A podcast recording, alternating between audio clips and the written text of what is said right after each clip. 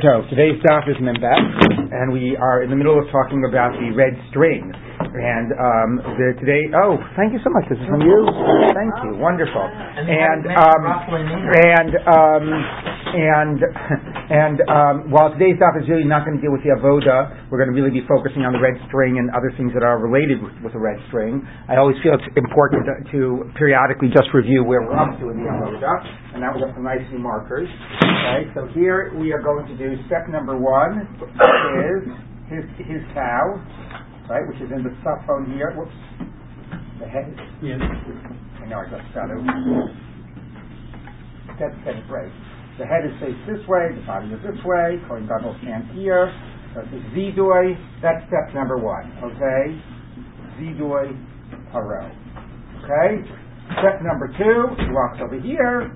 Here are the two goats pointed out, okay? And he does the Gorilla. Okay? I don't know, that's a, the Gorilla or something. You get the idea. Okay, anyway, I don't know what that is. Okay. Well, I think that's been done That's over there. step number two. I don't know. According to the earlier Gemara, maybe it could have. Maybe there are different shitot about where Safon is. Okay, but you wanted this because you didn't want him running around, but it's not clear. Anyway, you have the Gorilla. Okay, you have him do do the selecting, selecting of the of the Gorolos. Then step number three is right. He does. He's still over here, and he does the red string. He does it or someone else? Well, that's a good question. I mean, the language is kashar, I think.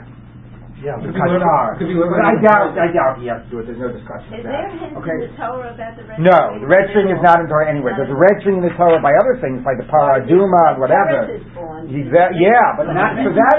You know, for us, it's. Ve- carves the red I know, for, but so there is that. That's I'm asking. It's very interesting. I know it's a very it's like symbolic thing, but it's not. It's not in the Torah. He's already Okay. called. So anyway, okay. So he does the red string.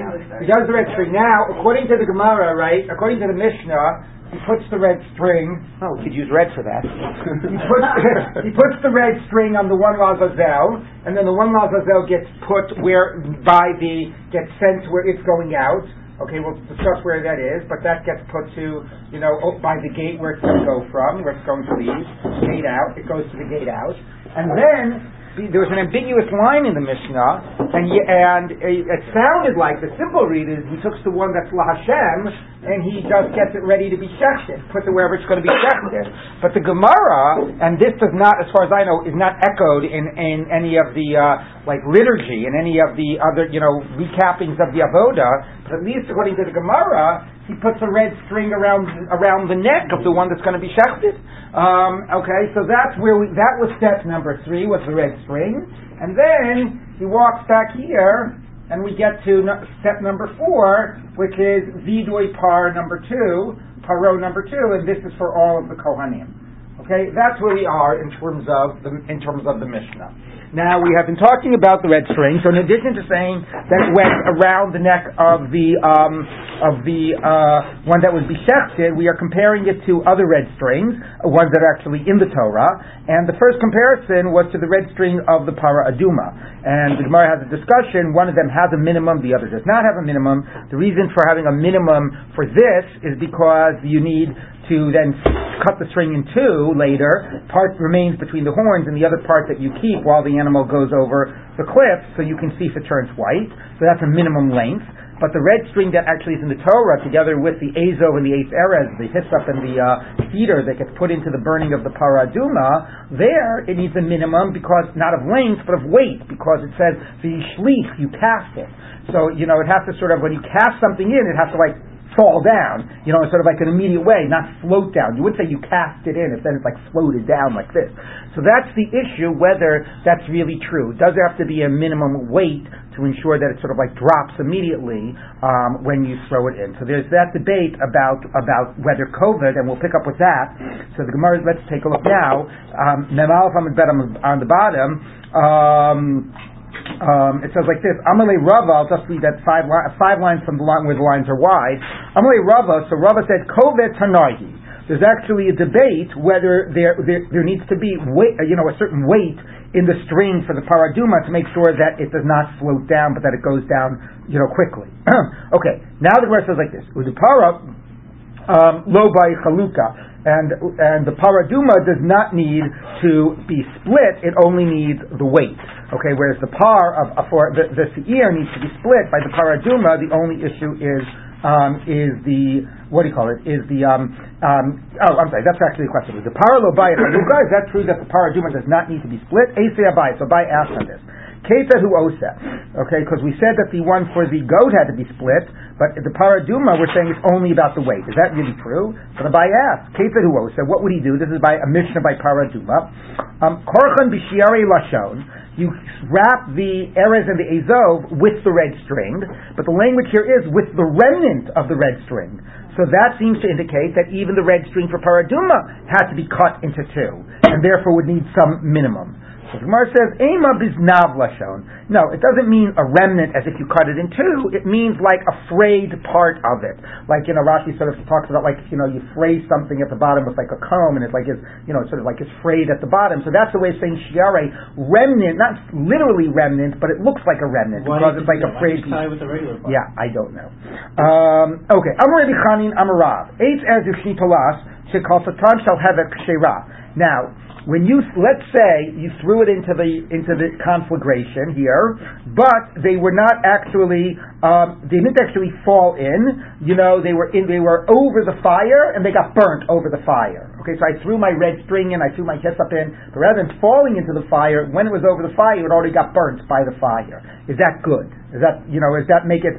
And and is it now good in terms of the ashes of the paraduma? Did I do the ritual correctly? So it was. So so he says um, have it. If the flame burned them, kshera, even without falling into the fire, it's kosher. Meisvei, I'll ask you on this. We have a braisa that says nishavhev halashon. If the string gets charred, maybe lashon acher mekadesh. You need to bring another string and sanctify because the whole process of making the ashes of the paraduma is called kiddush. So Makadesh means by bringing the other string, string and throwing it in, that will be part of the you know making of the ashes of the paraduma. So you, the, the string being charred is not enough; it has to fall into the fire. So Amar Abaye lo kasha. It's not difficult. What type of a fire is it? Is it a fire that has like you know um, rising flames, or is it a low fire? If it's a fire that has very high flames, and so it's very high over the fire, and it gets charred that way, you're not yotze because the, the language in the Torah is el toch sreifat into the very burning, into the conflagration. But if it has low flames, right, and it and it gets burnt, and so that means it's very close to actually the wood or whatever, or the you know the the actual sor- source of the root of the flame. So that's considered el toch. So the point here is being burnt by the fire is not enough. It has to be el toch.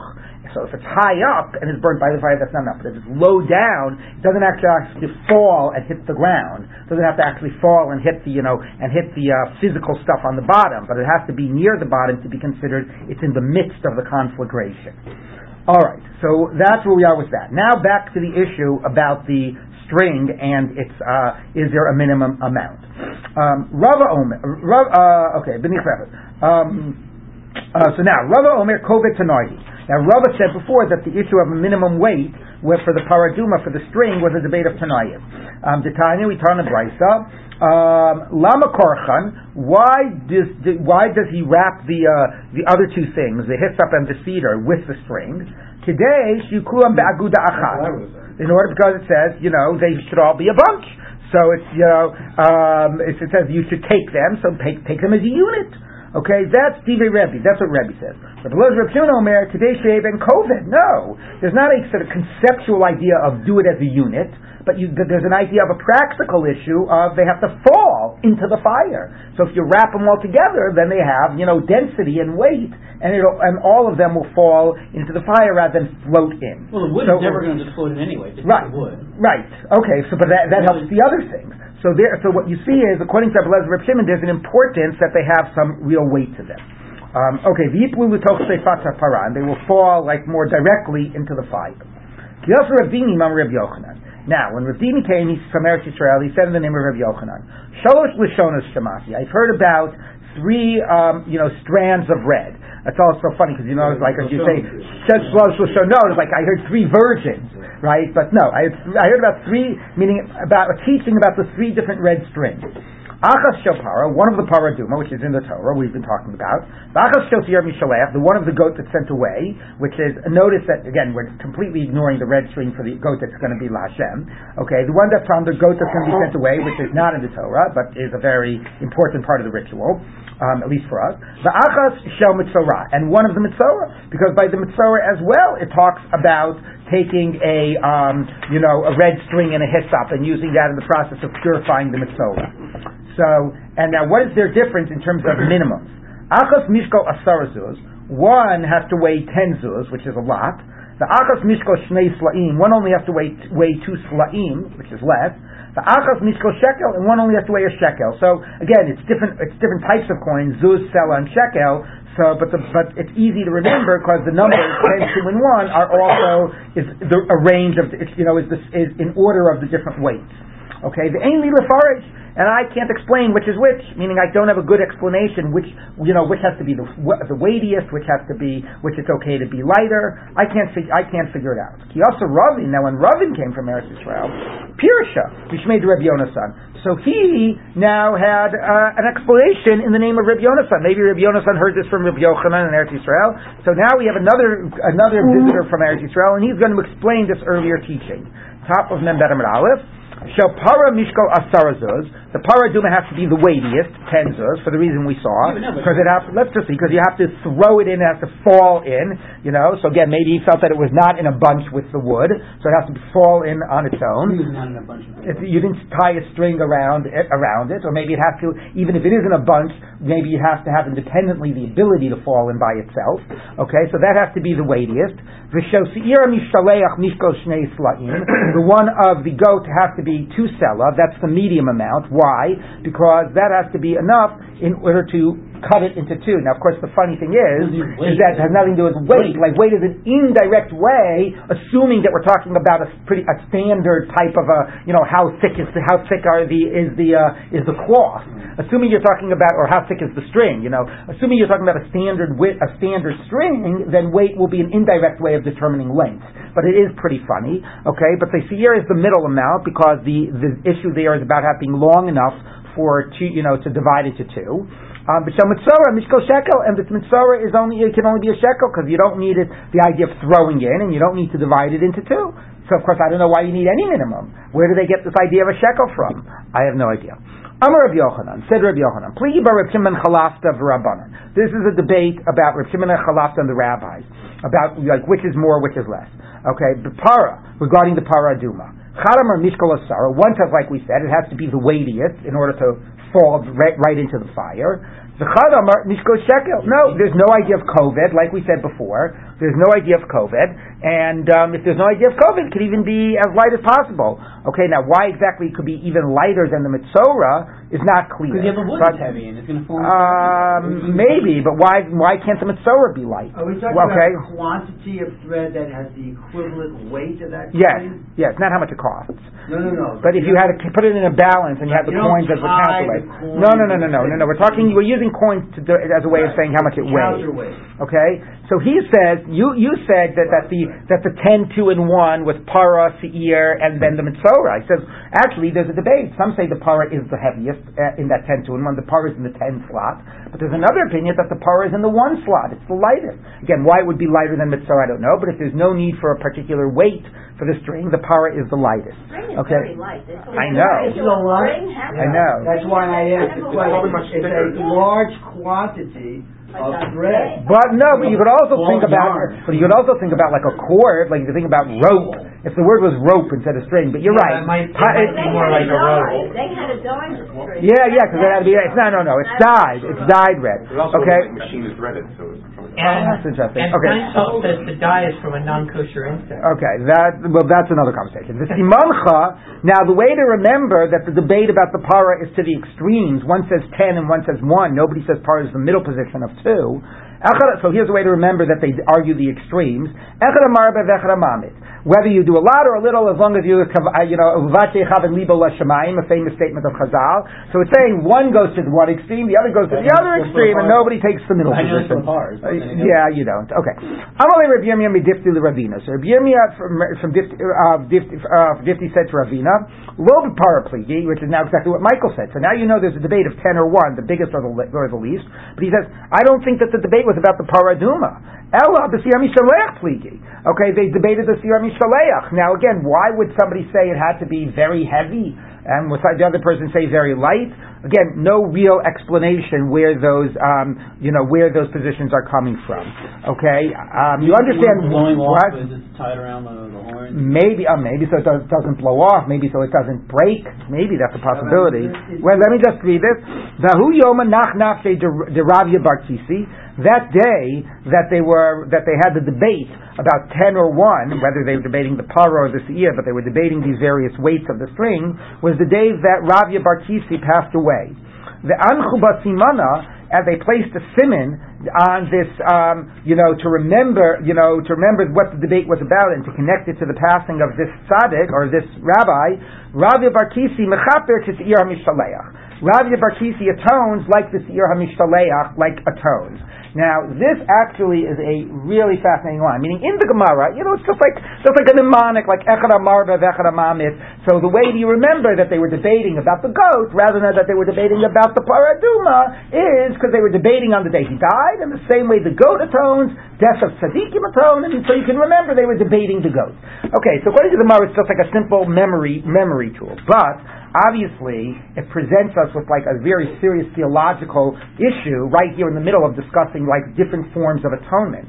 And something that I think that we're not always prepared to acknowledge is that the idea because of you know it has because then the Christians you know picked up on this and made it central to their theology. Mm-hmm. But the idea that the, that the death of a righteous person can bring about atonement.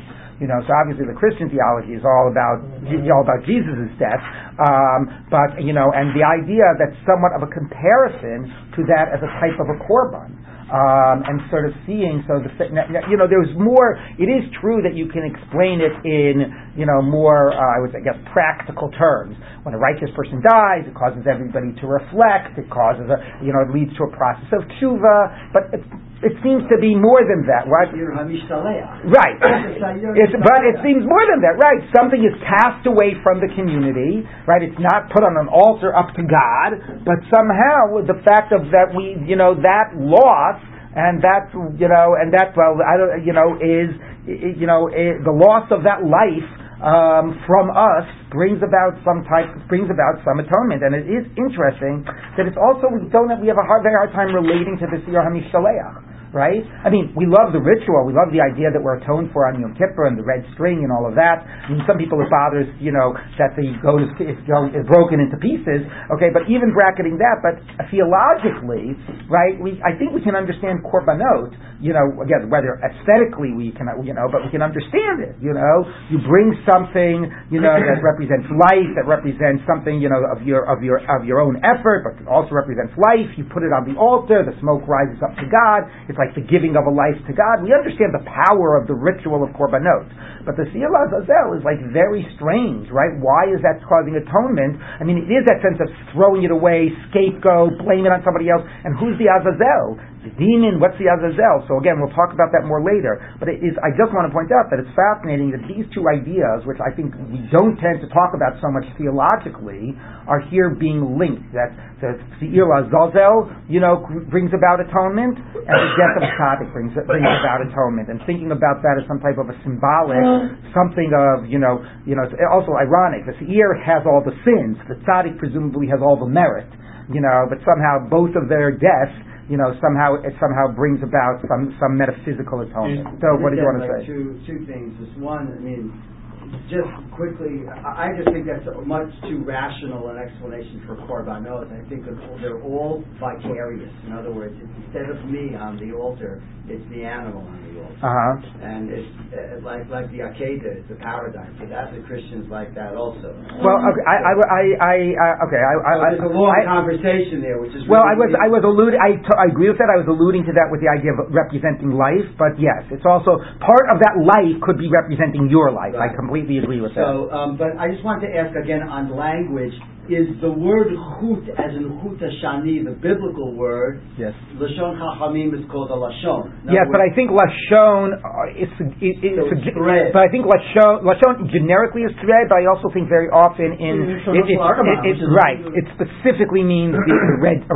the red string. Right, but as opposed to a woven piece of cloth Yes. or a swath of Yes, yes, yes. So thread. lashon is a thread, a string, You can't correct? say bolt though. Right. Yeah, I think before I said cloth, I didn't mean that. It's a string. What? doesn't. Like the way they translate that usually was shonosha argamon. It's like bolts.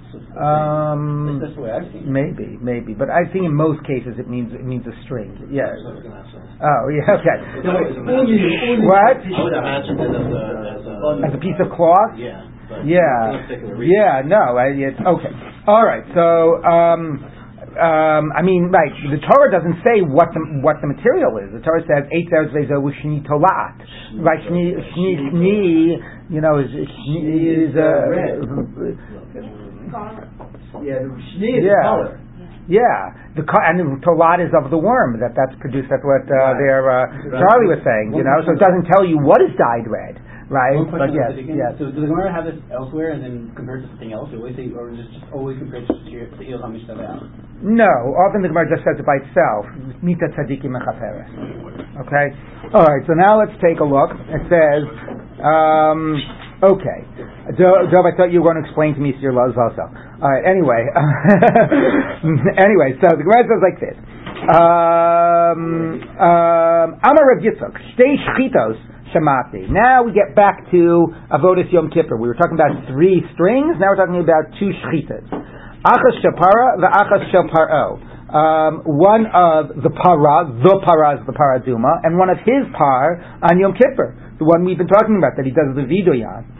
And here is the same way we're talking about the different weights of strings. We're going to talk about different hal- a, a contrasting halacha, and there were debates about which weight to assign to which. We're going to talk about a difference between the shchita of his par and the paraduma, but there's going to be a debate which is which.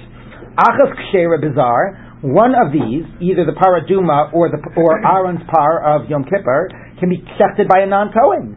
The achas psula bizar, and one cannot be shechted by a non-Kohen. The lo yadana haiminayu. I don't know which is which. How can you So, so what? How can you not know? Right. What's which one is obvious to you, Charlie? Um, obviously, if something that's done in the Azara uh, would be the one. Well, first of all, Yisrael is mutter into the Azara when he needs to go in. But Okay. but it's like Kohen Gadol Ah, Yeah, so that, but exactly. even though normally shchita is ksher bizar, doesn't everything have to be done by the Kohen Gadol on Yom Kippur? talking about this But we just discussed, excuse me, we just discussed something that might not have to be done by the Kohen Gadol. Which what was might not have to be done? Well, that, but also drawing of the lot. That wasn't clear. But drawing of the lots, right? So that would might be by, by the Okay. sgan or might be by the left hand. So there are But- things okay. that are done on Yom Kippur that are not considered to be an avoda that might not require a Kohen Gadol. And that becomes the question of Shchita, which is normally kosher bizar, right? Does it require a Kohen Gadol on Yom Kippur? How much is it? two, you still- All right, all right. Let's say how much is it an avoda and um, for this purpose? So let's take a look. Below Yadana Haininayu. So Itma, now we're going to figure it out. Shchita's para uparo. The, the paraduma and the par of the Kohen Gadol. Rav Shmuel, debate of Rav and Shmuel. Charama para psula, and means with a bayazar. One says the paradum, the paraduma is pasul by azar, parok shera, and the cow of Kohen Gadol was kosher. The charama, and the other says, get, guess it, the opposite. Parok psula, the cow of the Kohen Gadol is pasul, parak shera. Okay, now who says which? So let's let's help out here and assign some names. Tistayin, let's conclude the Rav Huda Amar Parapsula, that Rav is the one that says that the Paraduma is pasul by azar and would say that the uh, that by Yom Kippur, somewhat unexpectedly, yes, it's not an avod and it can be done by a non Kohen. The Amar Reb because Reb Zera says shchitas para bizar psula, that the shechting of the paraduma by a non Kohen is possible. So that's exactly that position. How do we know that's Rav's position? The Amar Rav Allah and Rav commented on it. Elazar v'chuka shaninuba. Uh, you know why the shechting of the paraduma is puzzled by a non Kohen? Because the complete in the paraduma, uh, you know, in in chukas where it talks about the paraduma, it's constantly saying "V'lakach elazar kohen elazar kohen elazar kohen," but then it also says how does the parsha open? Zot chukas haTorah. So remember, I told you before that the way you know whether something is ma'akev in these types of, you know, is absolutely necessary in these types of things is either because it's repeated or because of the word chok. So he says the combination of the word chok plus elazar equals you need a kohen. Okay, so since Rav is Rav is explaining this and seems to be affirming it, he seems to be affirming it.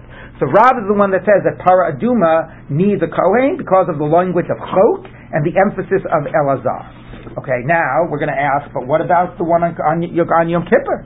For Rav, now according to Rav, Ma'ishna um, para tichsiv Elazar v'chuka. By the para duma, it says Elazar in the language of chok, zot chukat Torah. Paronami by his par on Yom Kippur. Haksiv Aaron v'chuka. So it's quite actually interesting. Again, right? The same way, the same way, you know, we sort of when it applies Ladorot, it's not about personalities, but in the Torah, Paradum is all about Elazar, and the Yom Kippur is all about Aaron. Bezot Yavo Aaron, Aaron, Aaron, Aaron. But it's the same logic. Aaron plus the language of Chok, right? What's the language? By Sazos Lachem L'chukat Olam. It says at the end of the eh, the Avod of Yom Kippur.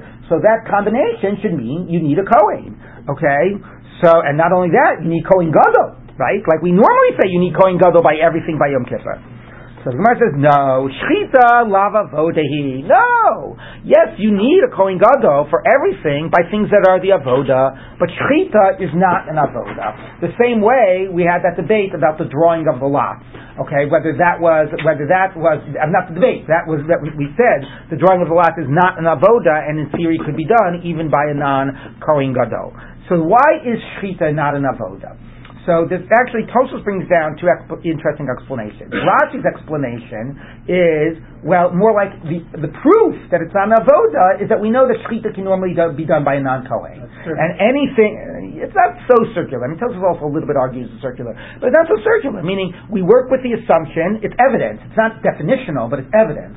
Meaning we work with the assumption that anything that can be done that, that anything that's an avoda must be done by a kohen. So if we find something that is a general rule meaning forget Yom Kippur. As a general rule, we know elsewhere that korbanot, because remember we did that whole thing on the board where it says v'shachat, and then it says b'nei Aaron, b'nei Aaron, b'nei Aaron, like the whole opening parsha by Yikra, it, the Kohanim are only introduced after the Shechita. So the fact that you don't need Kohanim as a general rule for Shechita is evidence that it's not an Avoda. An Avoda would require Kohanim. And once it's not an Avoda, then even on Yom Kippur it doesn't have to be the Kohen Gadol, the same way the drawing of the Lash doesn't have to be the Kohen Gadol. That's how Rashi explains why Shechita is not an Avoda. Tosfos has another interesting explanation that I think you'll appreciate. Tosfos quotes, uh, has an explanation that it's not an Avoda because it is a something that is required and even outside of the Beit Hamikdash. Meaning, so it's not a Beit Hamikdash ritual. Shchita, like Malika, would be an avod, and Malika requires a kohen, right? The, with the bird with the neck. That's a unique base on Hamikdash ritual. But Shchita, we do by any animal that we want, whether we want to eat it, you want to bring it as a korban, whatever you want to do to it. Shchita, right? By the Egla Rufa, breaking of the well, that's not an avod, that's out of the base on Hamikdash. So the sort of the universal aspect of Shchita defines it that even when it takes place in the Mikdash, it's not an avoda. What's an avoda? Cashing the blood, moving the blood, throwing the blood. All all of those are unique to the Beis Hamikdash. So okay, oh, so that's the question. Once once you're saying that that the shechita in the Beis Hamikdash on Yom Kippur can be done by a non Kohen, so why by the Paraduma don't you say the same thing? So we'll talk about that. That's what we're going. Yes. So by that argument, in the midbar, uh, would have had to Yeah, I don't think so. Because I think whatever. What's they, we didn't do. Yeah, but that was just at that time period. It doesn't speak about its basic function. Okay, so the Gemara says like this. Um, asks now, ask Michael's question. Ihachi paranami.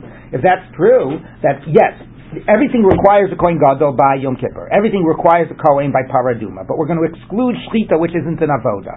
So exclude it by the Paraduma as well?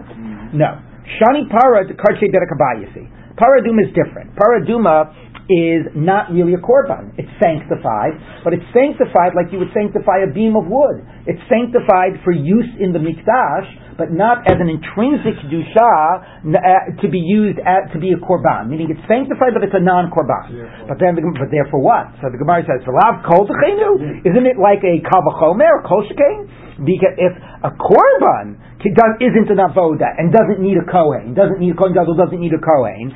So certainly something that isn't even a korban. So the Gemara says, Amar Rav Shesha braids Rav Idi, midi have amaros negoim. No, it's think about uh, the idea of looking at a nega, a, a, spot of tzarat, The lava avoda, he, that's not an avoda, right? The Kohen goes and he inspects the guy wherever he is, it's not an avoda. Ubaya kahuna, but you still need a Kohen. So what he's saying is like this, it's a very interesting point. He's saying there are some things that require a Kohen, meaning it's, you know, what is this?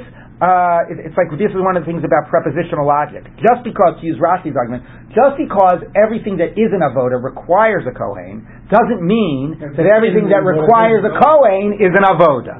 So he says, it, the fact that it's done out of the mikdash means it's not an avoda. The whole process isn't avoda. And we have things that the whole thing isn't an avoda and requires a Kohen, like Maris Nagoyim. So once the Torah is telling me that this non-avoda requires a Kohen, I'm not going to say Shechita is any different than any other part of the process. The whole thing isn't an Avoda and it requires a Kohen.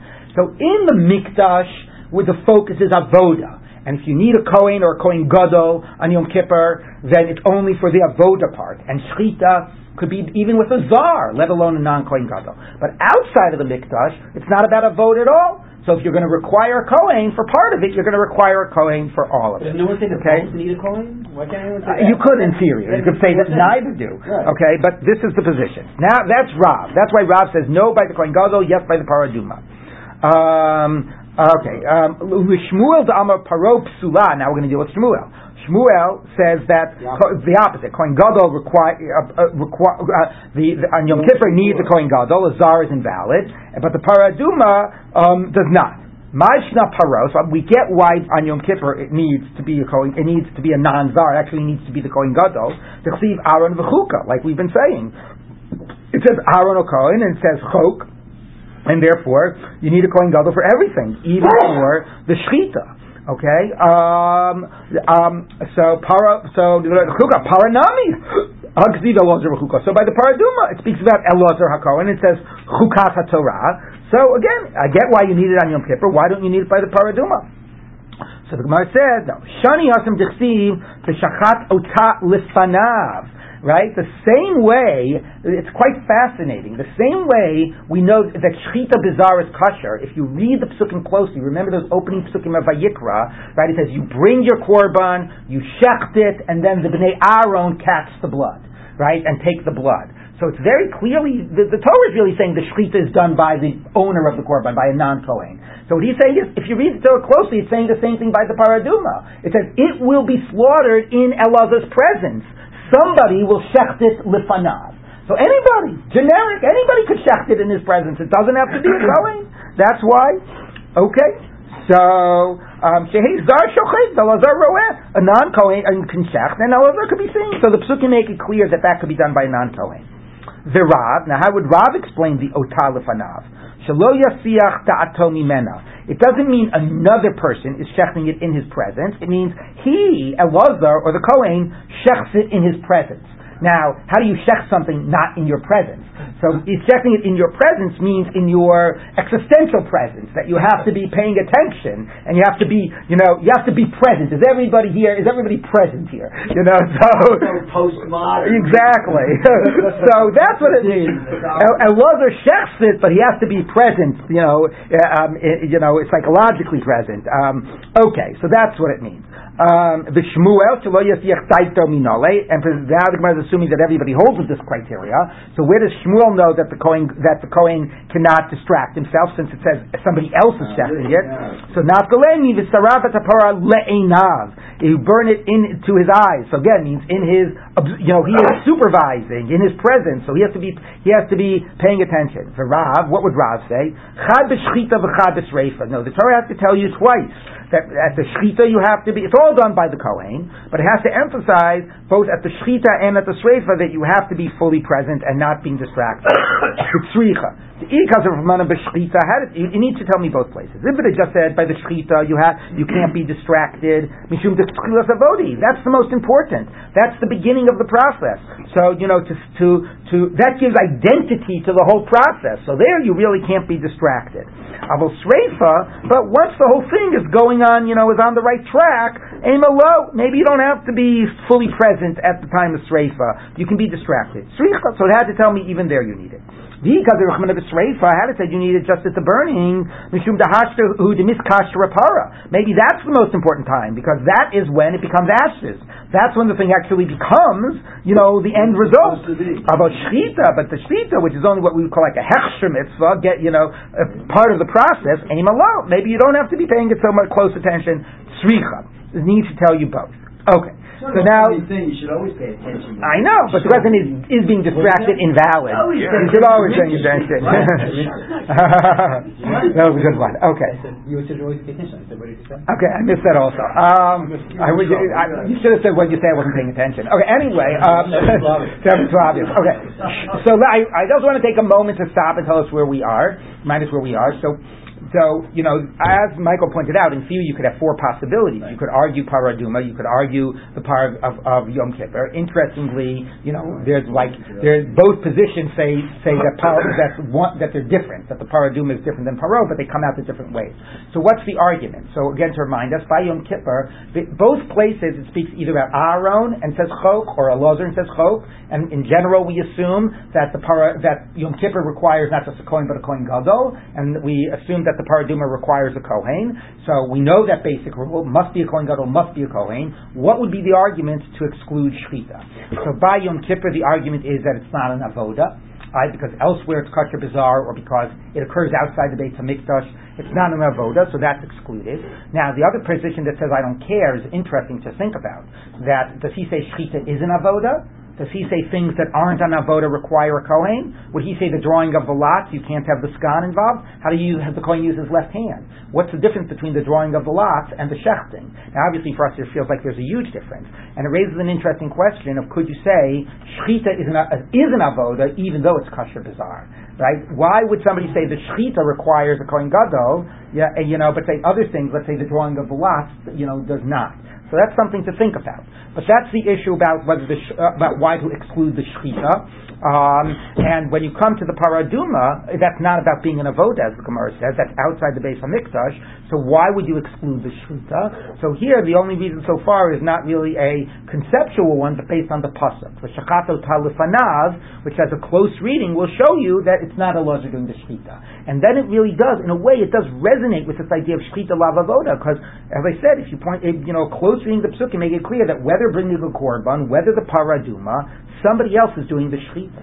And that's the point that the Gemara is making. Doesn't that mean that he can't? You're saying it's chukah. It has to be exactly. No, because there's there's anyone, anyone, you know, anyone presumably even himself. Okay, so now the Gemara says like this: Limute mai. So the Gemara assumes, Tosfos says, isn't exactly sure why the Gemara assumes it, but the Gemara assumes that we've mentioned this idea of you can't be distracted by the um, by the shechita and the sreifa. Somehow it suggests that there are other times where you're allowed to be distracted. So what are we excluding from this requirement of not being distracted? mayim. Maybe the other, you know, there are other, a lot of other parts of the, of the process. So maybe the gathering of the ashes and the filling of the water, um, with kiddush, um, you know, for the sake of then putting the ashes in. So maybe that doesn't require, you know, that would be kosher even if you were distracted. No, the mishmeret lemeni doksi. The verse says to, for an observance for the waters of nidah here means like sprinkling. In general, the word nidah is probably closest questions what it means, but most, you know, there's a pretty large consensus based on the other parallels that it comes, it's like the word of zava, and it means a flow. So it talks about a woman who has a flow, but it talks about ashes that are sprinkled or water that is sprinkled is the waters of sprinkling, da, because you know it's a, it's, a, it's, a, like it's not as flowing as a flow, but it's still the movement of liquid. Um, so l'mishmeret daksi. So it says that so for mishmeret. So this process at the end of the gathering of the ashes and of the water, all of that you need to be watching. That's what the word mishmeret means. Ella linute hashlochas eitz erez ve'eza. We're getting back to that. Here's the one thing you wouldn't, you would, would be excluded from the need of a Kohen. That the throwing of the stuff into, not the need, the need of paying attention, the, the, the, the requirement not to be distracted would be the throwing of the stuff into the fire, not the of the par in the fire, but of the other stuff, the wood and, and the uh, and the red string, etc. The lav gufa de paraninu. Since it's not something done on the paradum itself, everything else is done with the para, shechting it with the blood, with the burning it, it's ashes, all that stuff is about the paraduma itself. That all requires this paying attention. But this thing, which obviously is necessary, you could be, if you were distracted, and could still be kosher. What? And everyone agrees to that, right? Yeah, that's what the Gemara is saying. Okay, so that was just something that would be ex- excluded from this requirement of paying attention. Now, itma. But also sprinkling, right? Does sprink- is is that? Yeah, no, that totally needs. So uh, here's the one action that the Talmud allows us to be mindless about. Yeah, you know, I would say did he have it, but okay. Itmar, okay, it was taught. Shchitas para bizar, back to that. Okay, another another version of this debate. The shechting of the par, of the paraduma with a non kohen. Ravami amaksher. Rav Yitzchak Nafcha psula. Ravami says kosher. Rav Yitzchak Bar Nafka says it's pasul. Um, so similar to the debate of Rav and Shmuel. Ula amar kshera. Now Ula said it was kosher. Va'amri la psula. Some have some remember Ula having said that it was pasul. okay, so we're just lining up the different opinions of where you know. There's a long-standing debate here. Who says what? Okay. Now, Mazi Rav Yeshua Bar Abba was Rav. So Rabbi Yeshua Bar Abba brought the following challenge to Shmuel's position and to support Rav to show that everybody remember what Rav said. Which one was Rav? Rav said that the para aduma is pasul bizar. Okay, right? He was the one that said shchita lava vodahi that a kohen gadol you don't need a kohen gadol on Yom Kippur for it, but it's pasul. But para is you need you need a kohen. So he's going to try to prove that para does need a kohen. Let's take a look. Ein liela. So this is a brayta. Hazas el b'yom. So the, the point of this brayta is to determine which parts of the process of para aduma must be done during the day.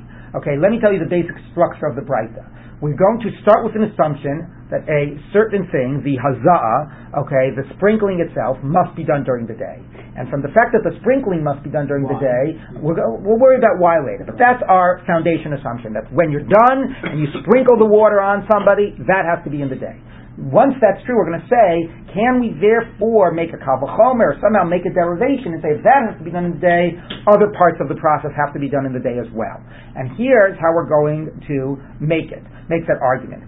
This sprinkling um, can um, so so here let's so uh, so let's take let- let's read this. Hold on, where were we? Um, okay, liel hazas meimeha. So the sprinkling of the water ein ksherin be'isha to be'ish cannot be done by a woman. We'll see why later where they learn it out from. A lot of the part of this paraduma says ish tahor, ish tahor, etc. And the and the Gemara understands that means man. The ein ksherin ela biyom, and it has to be day. So that we know by the sprinkling. L'rabos shchitata, the stama, the the shleifata, the ashlachas eitz erez, vezo, v'shnitalat. How do I know all the other parts of the process? Shechting, getting the blood, sprinkling the blood, burning it, throwing in the stuff in the fire. How do I know all of that also can only be in the day? Talmud Lomar, Torah. So it says, Torah says zos chukat ha-Torah. So Torah means it's inclusive. Sometimes, often Torah inclusive means we're more flexible, but here it means we're including everything in the same category. And if it's all in the same category, if one thing needs a needs to be day, everything needs to be day. Yochoshani mar be'af asifas afrara umiloi mayim. Maybe I'll also demand for the, the daytime criteria for after it becomes ashes, gathering the ashes, filling the water, kiddush is putting the ashes in the water. So maybe even that has to be in the day. Talmud Lomar zot. No, it says zot chukata Torah. Some things zot is a limiting word. So some things aren't in the category. So now the obvious question is going to be what's in the category and what's out of the But you also category. aren't saying the Torah is saying just, just like the other things need so lashachas. Yeah, so that's the question. Why here we exclude certain things from the criterion before we excluded other things? Yeah, so Tosfos asked that question. Okay, more or less. Okay, so no, Mara Ita Larabas Aselu Hoti Aselu. What criteria did you use? Right, you have a, a, a word that's inclusive, a word that's excluding. Which criteria did you use to say that they all have to be the same, and which things don't have to be the same? So Shariba So after the pasuk was sort of inclusive, then it limited. Amarta. Here's why we're going to to put every the things we put in the same category as the sprinkling, but exclude the ashes part of it. So why? We learn out everything we said, all the other parts of the process from the sprinkling. Like we said, it has to be a man. And it requires day. We know those two criteria. Ani cr- uh, criteria. Avani avi shchitata v'kabbalas dama v'azaz dama v'sreifata v'ashachas eitz erez v'ezel v'shnita la'at. I'll also then include all the other parts of the process I mentioned, shechting, the capping the blood, sprinkling the blood, burning it, throwing the stuff in the fire. All of those I'm going to say are the same and require daytime. Why? And here finally is the key argument. Because they have, we know one of the criteria already is similar. Okay, so again, the assumption we're working with is that the sprinkling we know is has to be a man and has to be daytime, and where all the other parts of the process we don't know daytime, but we, we do know is the requirement of man. So since it, it's already similar in that type of a higher, uh, you know, uh, of, of a higher requirement in the sense of like a narrower criteria, so we're going to say if it has that type of a similar criteria, we'll also have the criteria criterion of daytime as opposed to the gathering of the ashes and the the water and the putting the ashes in the water, which can be done even by a woman, and therefore can also be done at nighttime. It doesn't have those additional criteria. So that tells determines what I include in the grouping and exclude. If I know they share one criteria, I'll assume they share the other, as opposed to these which do not have that criteria. It's an assumption, really. It's an assumption. You got three okay? out of four criteria, so you assume the last one. Well, yeah, but it was really one out of two. But okay, right. Okay, umotziani. So I will say those ain't shem elabiyom. So all those part of the process, since we know they have to be a man, we'll assume they also have to be in the daytime. Asifas afara. But what I will exclude from the requirement of daytime what I will exclude from the requirement of daytime is gathering of the ashes, the filling of the water, and the putting the ashes in the water. Why? Hold the kshem beisha to be ish. Because since I know, again, elsewhere, we don't know how we know any of this stuff, but since I know elsewhere that that can be done by, by a man and a woman, or a woman, kshem nami b'layla, can also be done at day or at night. Okay? So, so, Milu Mayim was the what? putting the water into the vessel. And then You gather the ashes, you put the water in the vessel, then you put the ashes in the water. Okay? And, that, and the kiddush is the putting the ashes in the water. Okay? So, so this now, so, so this is the argument. That, again, the argument is most of the process, except for the stuff with the ashes in the very end of making the water into the water, that you know that doesn't have to be at the day. But all the other stuff is argued at the day. Why? Because we know elsewhere, and that we're going to figure out where is that elsewhere that that has already an additional criteria that it has to be a man. So we'll assume it has the other additional criteria of day, just like those two criteria are found by the sprinkling of the water. As opposed to the stuff with the ashes and the make and putting the ashes in the water, that doesn't have the first criteria, it doesn't have the second. Now before we go on to see how this f- supports the argument that it has it's pasul bizar, the basic argument will be the reason a woman is being excluded from all of this Uh, is that not that she's a woman, but that she's not a Kohen. That it's really not the excluding of a woman, it's really the psula bizar. And that's going to be the support of the idea that paraduma is pasul bizar, that the shechita is pasul bizar. But before we do that, I just want you to look at one Rashi, which, you know, because again, what's clear about this is, is that the psukim only got us so far. They said some things are in the category, some are out, and the, and the Gemara said, so let's figure out how to group them. So if you look at the Rashi that starts with Shariba Hakasuvu Miyate, about ten lines down in the narrow lines, Rashi says, the low piresh my riba umay miyate, and the Torah wasn't clear, include, clear what's in the category, what's out of the category. Um, so ume- me'ata lo masran elo hitbonin ba et ha'emet vet hayasha. I just like that language. Now you see the Torah has only given them over, you know, to the to the rabbis to sort of, you know, p- like uh, uh, look into it, you know, and find out what is the true, what is the right. It's funny the word yashar in this context maybe it means right thinking, but use your rational logic, you know, and judgment to figure out how to group it, how to how to The categorize. opposite of Das Exactly. So anyway, so let's take a look back in the Gemara. So now we're going to see the argument. This is all brought in to prove that shchita is ha- is pasul bizar, has to be a kohen. So the Gemara says like this: High might yufta. Why was that a challenge to the one that says a shchita can be done by a non-kohen? Which is what it seems the argument was. If you say that the that the reason that from the by the same virtue that we're invalidating a woman, we're invalidating a non-kohen, meaning it's not about a woman. How do we know a woman's not good for this? It's really about her not being a kohen. That's your assumption, and therefore it proves that shchita needs a kohen. No, I'll show you that that's not always true. The sprinkling of the actual water of the paraduma, it will prove otherwise. The Shepsulim Isha, we're going, that remember was the paradigm, the one we started from. And that we are, again, all this is we know elsewhere, that the sprinkling of the water cannot be done by a woman, but the Kshavizar does not require a Kohen. So the whole, the whole Gemara was using that as the paradigm. The same way this has to be day and man, the rest has to be day and man. But Gemara says the, the sprinkling having to be man is not about having to be Kohen. That can be done by a non-Kohen, but we're going to see that it's going to require a man. So maybe the same assumption is about the other parts of the process. Maybe the shchita, maybe not all the other parts, but maybe at least the shchita can be has to be a man, but doesn't have to be a Kohen. So the Gemara says no. Amar Abaye, Tiny This is why it was a question. Isha my timer, because where do you know? To, what's the basis of excluding women? We'll find out later why we know that the sprinkling of the water can be done by a non-Kohen, but only by a man. But we have psukim that that's the basis of. But how about the other parts of the process?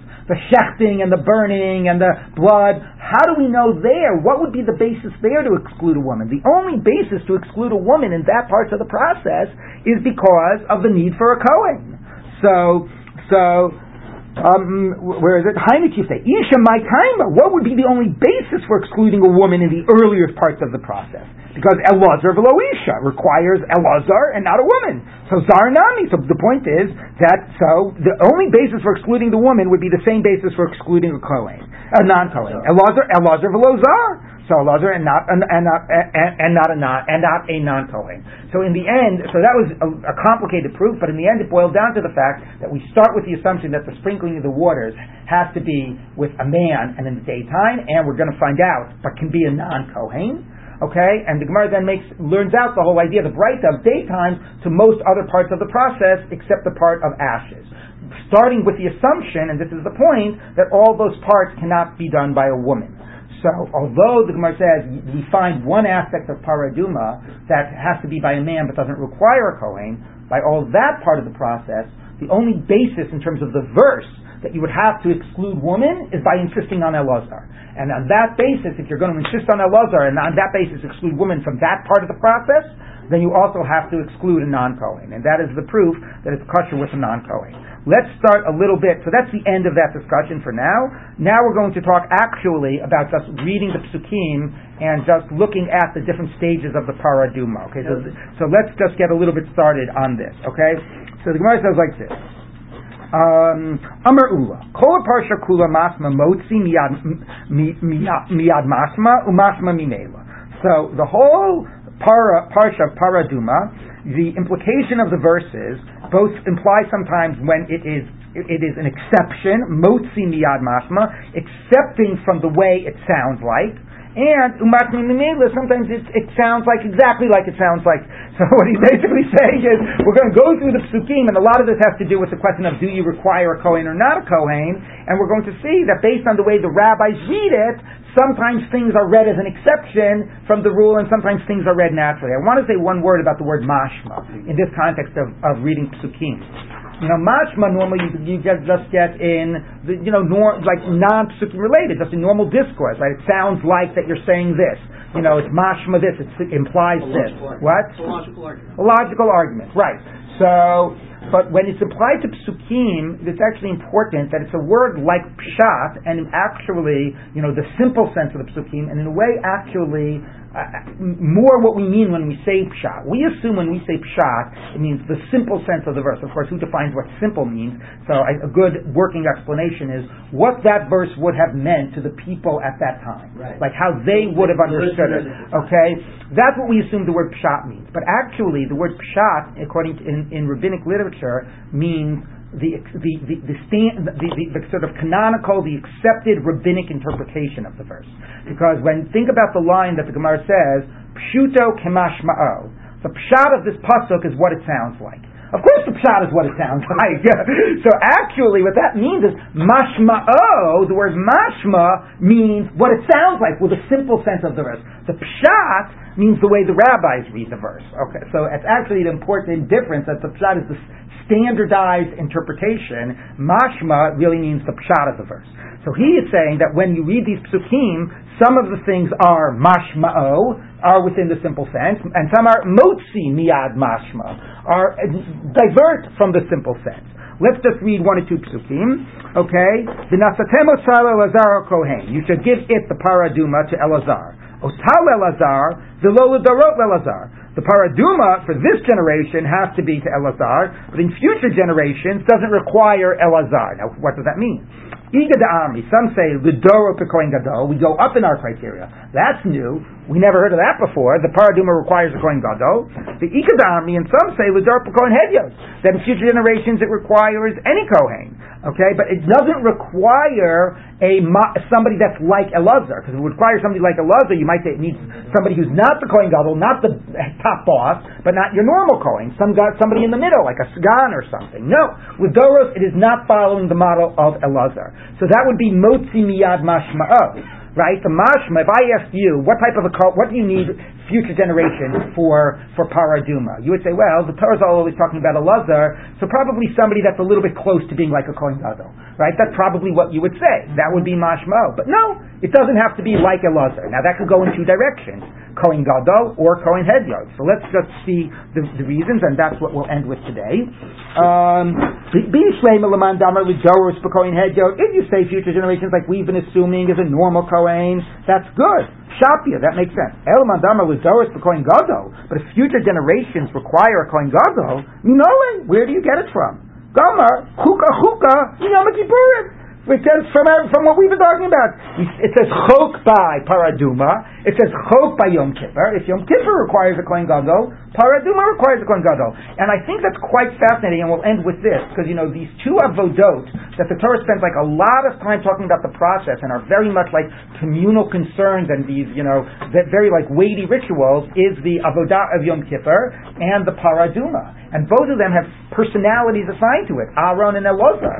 Right? And the question is, how does that translate Lidorot? So what this position is saying is actually Lidorot, the Elazar position translates just like the Aaron position into the meaning of Kohen Gadol for both. Okay, but our assumption has been not that way. Our assumption is that's a Kohen Gadol. The other one, the Paraduma, becomes a Kohen Hedyot. All righty.